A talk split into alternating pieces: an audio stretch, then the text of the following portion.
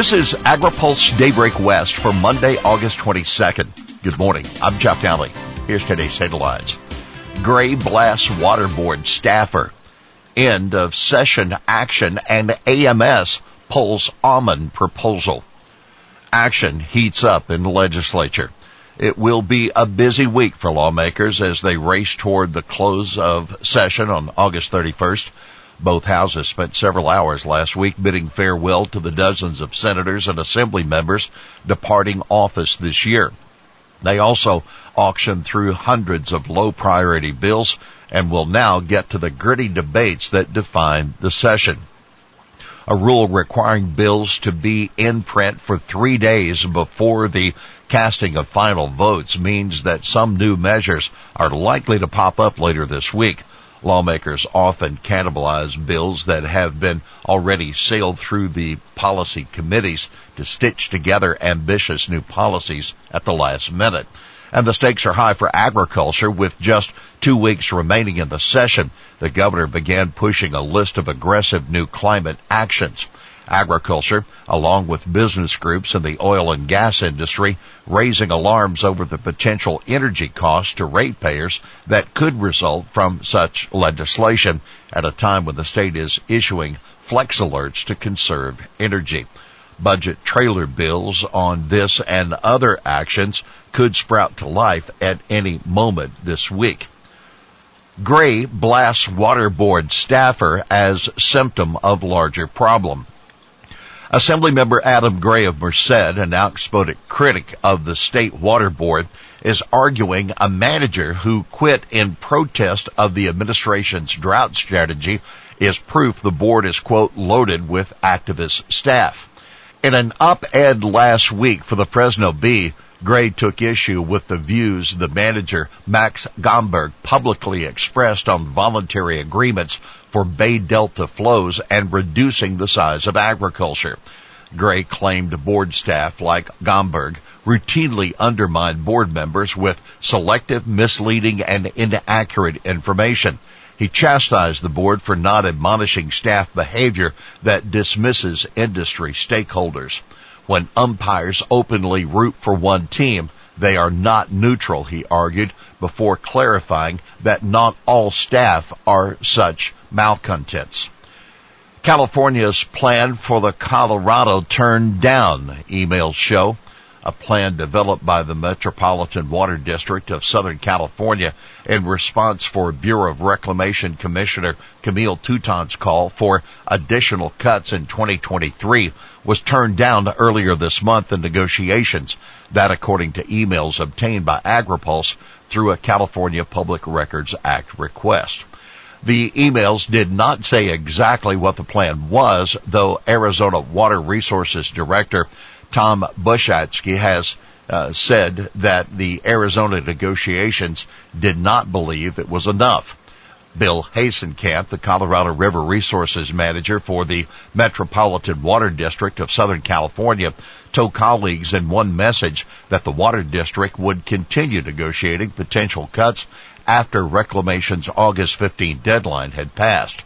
The negotiations will continue, Hasencamp wrote. The plan we developed at this point is not satisfactory to USBR, so we will continue to work to see we can come up with a plan that is. In the meantime, the feds will be refining their enforcement actions. Now keep in mind, Arizona and Nevada also put forward a proposal that would conserve 2 million acre feet of water in the lower basin states and Mexico. But Buschatzke said it was rejected by California and the Bureau of Reclamation. He also said Mexico was not in the room to hear the plan. Deere sees strong farm economy holding up.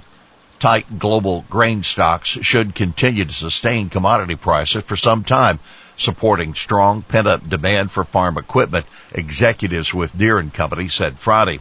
Deere shares fell after the company lowered its earnings estimate for fiscal 22, but the company said net sales of production and precision agriculture equipment are projected to be 25 to 30% higher for the year over FY21. Net sales for that this, uh, division were up 43% in the third quarter over the same period in FY21. High horsepower row crop tractors have been among the company's top sellers, and Deere expects to end the year with close to its highest market share on record. The company expects to increase production of farm equipment in FY23.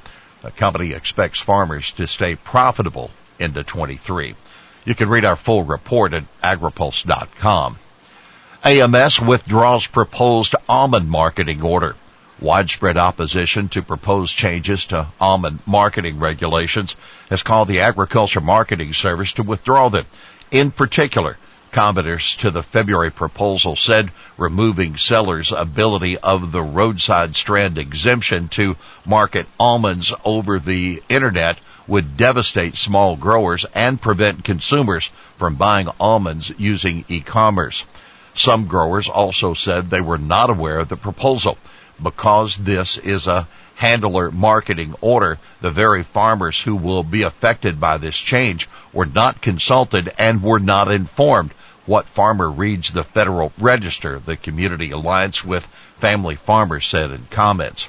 AMS also uh, said in the Federal Register that it plans to conduct outreach with California almond industry stakeholders on the concerns expressed during the public comment periods.